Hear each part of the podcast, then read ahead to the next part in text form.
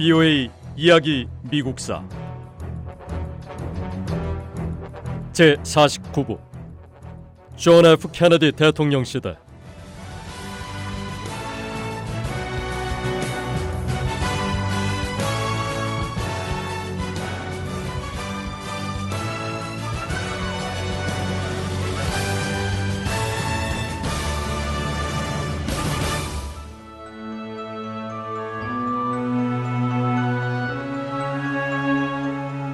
미국과 소련은 서로를 비난하고 세계 다른 나라들의 영향력을 행사하며 냉전을 계속 이어갔습니다.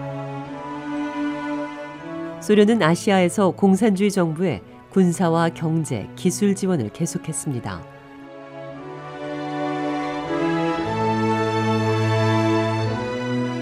케네디 대통령 행정부는 베트남에 미국 군사 고문을 더 많이 주둔시키며 베트남 내 공산주의에 맞섰습니다.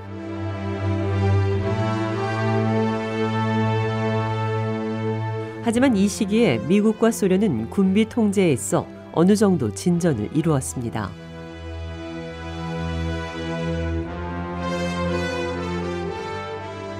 (1963년) 미국과 소련은 지상과 수중, 우주에서의 핵무기 실험을 금지하는 주요 합의에 도달했습니다.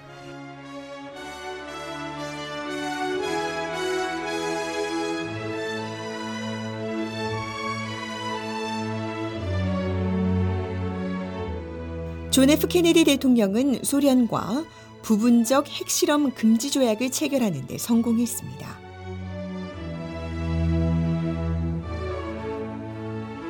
당시 냉전 시대의 경쟁 중심은 핵미사일과 여러 핵무기였습니다.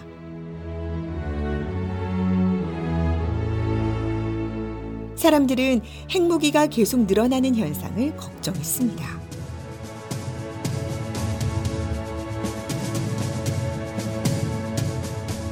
이런 상황에서 핵 확산을 막기 위해 핵실험을 금지해야 한다는 움직임이 나왔고 1963년 8월 미국과 소련은 지상과 수중 그리고 우주에서 핵실험을 실시하지 않기로 합의했습니다.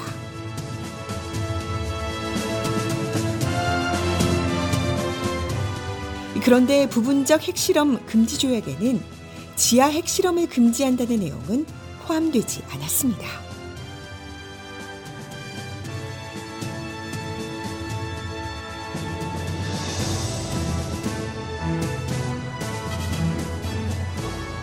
국내 정책 면에서 존 F 케네디 대통령은 아프리카계 미국인들에게 더 나은 삶을 보장하기 위한 노력을 지지했습니다.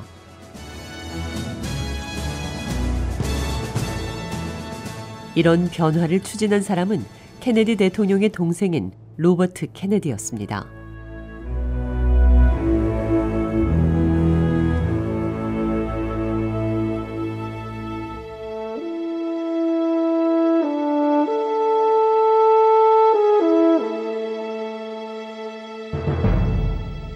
로버트 케네디는 케네디 대통령 행정부에서 법무부 수장인 법무부 장관이었습니다.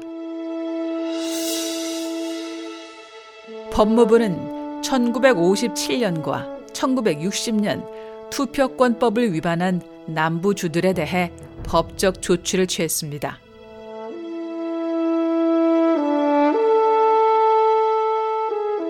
케네디 행정부는 또한 아프리카계 미국인들을 대상으로 유권자 등록 캠페인을 지원했습니다.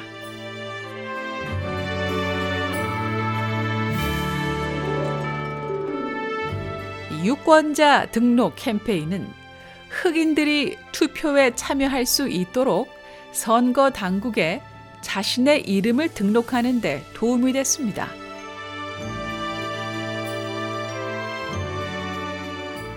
흑인 권리 증진에 반대하는 백인들은 흑인들을 공격했습니다. 로버트 케네디 법무부 장관은 분노한 백인 군중으로부터 흑인 시민들을 보호하라고 주 방위군에 거듭 요청했습니다.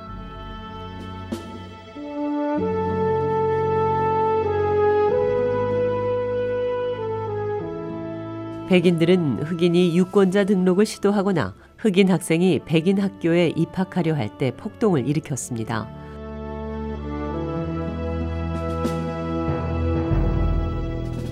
존 F 케네디 대통령은 백인들이 흑인들을 위협하고 공격하는 상황이 미국의 도덕적 위기를 가져오고 있다고 지적했습니다.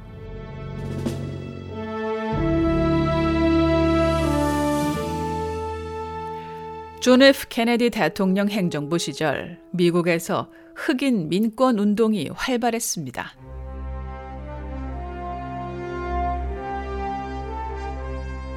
이 시기에 미국은 아프리카계 미국인들에게 참정권을 부여하고 고용 면에서도 흑인들에게 백인들과 동등한 권리를 부여하려는 움직임이 활발했습니다.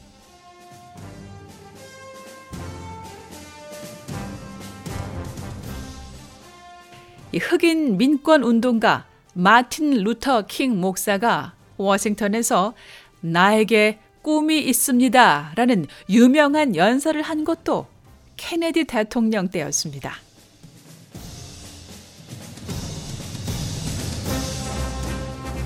존 F 케네디 대통령은 흑인 인종 차별 정책에 반대하며 민권 증진에 힘을 기울였습니다.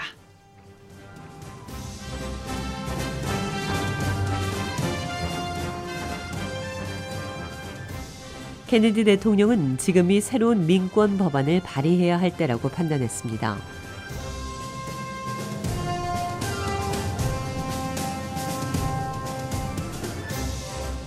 존 F 케네디 대통령이 제안한 새로운 민권법은 공공장소와 직장에서 흑인에게 평등한 대우를 보장하는 것이었습니다.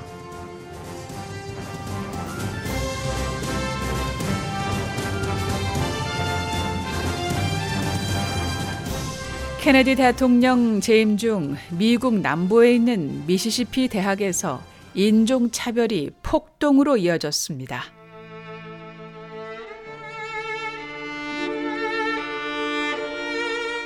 이때 케네디 행정부는 병력을 동원해 폭동을 진압했습니다.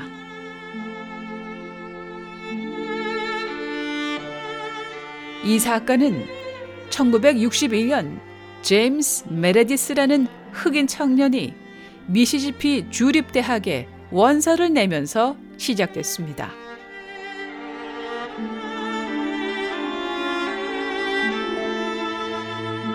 흑인이 미시시피 대학에 입학 등록을 한 사실이 알려지자 백인 인종차별주의자들이 거세게 반발하며 시위를 벌였고 미시시피 대학 당국도 메레디스의 입학 등록을 거부했습니다.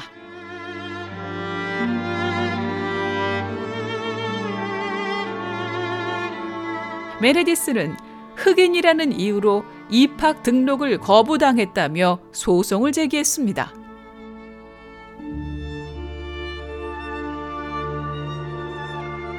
흑인 학생에 대한 입학 등록 거부에 대해 위헌 결정이 났지만 메레디스는 여전히 미시시피 대학에 등록하지 못했습니다.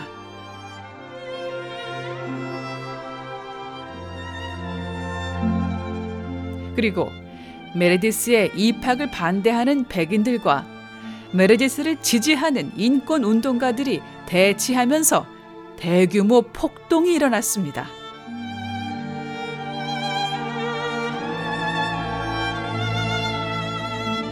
이때 케네디 대통령 동생인 로버트 케네디 법무부 장관이 주 방위군을 투입해 폭동을 진압했습니다.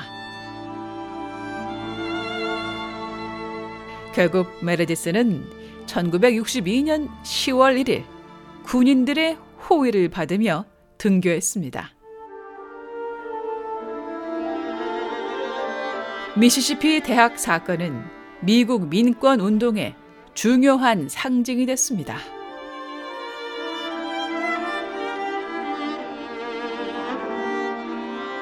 비오의 이야기 미국사 이 내용은 다음 시간에 계속됩니다.